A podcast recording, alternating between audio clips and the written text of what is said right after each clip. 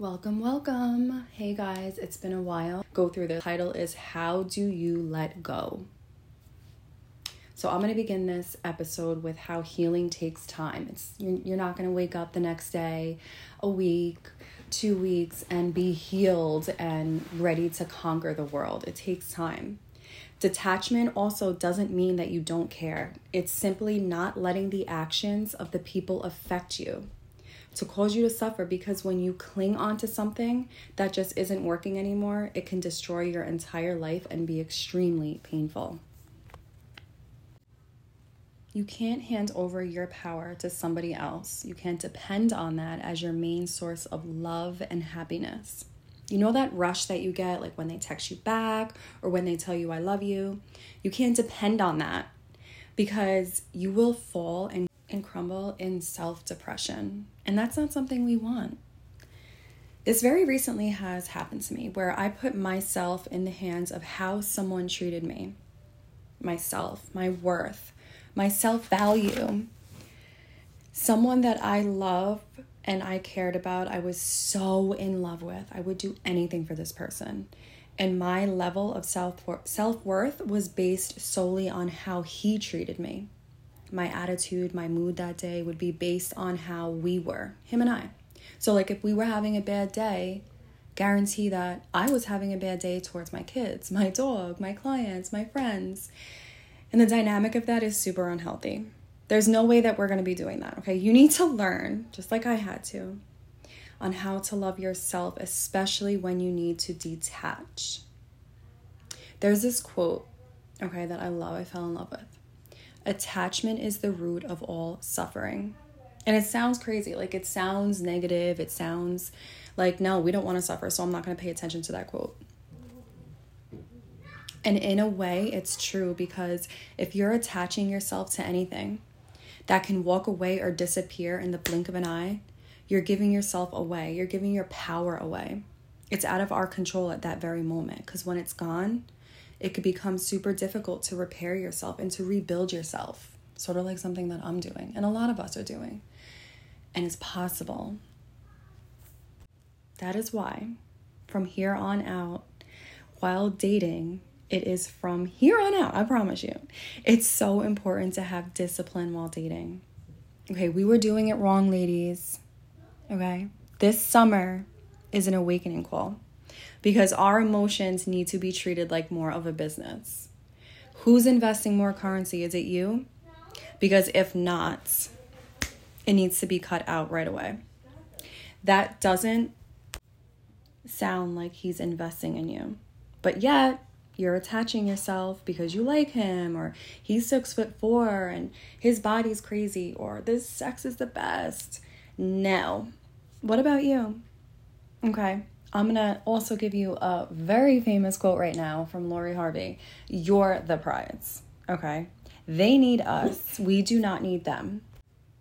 If you're investing way more into someone else currently and you're super attached and emotionally waiting on them, it's time to stop that and put your attention somewhere else where it actually deserves to be.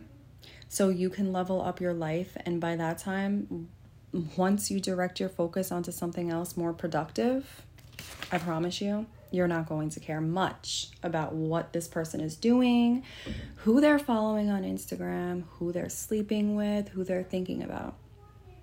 The best thing that you can do for yourself is to just be yourself because everyone's true colors will come out naturally. So you don't have to waste six months, a year, two years of your life, especially when you're in your 20s and 30s.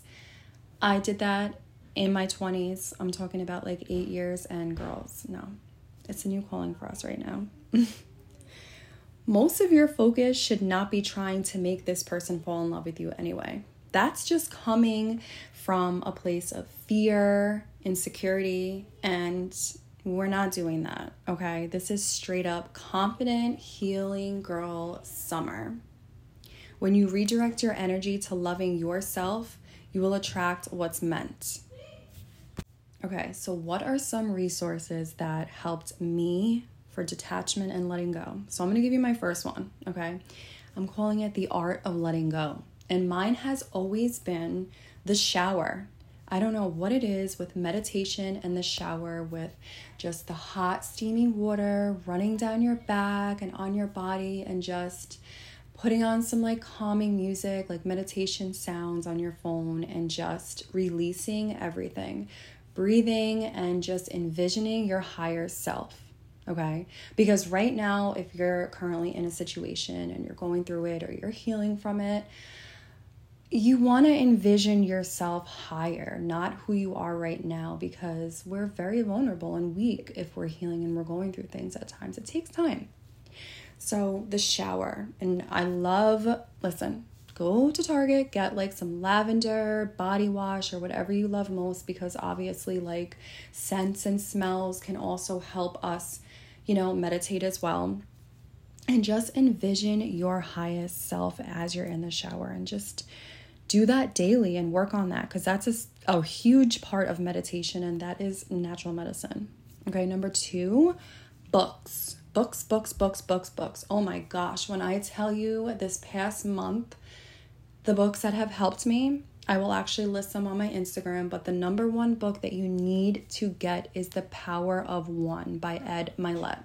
Write that down because that book is so scientifically powerful and it has gotten me through so many issues and situations, and especially this last one. I'm telling you, get that one.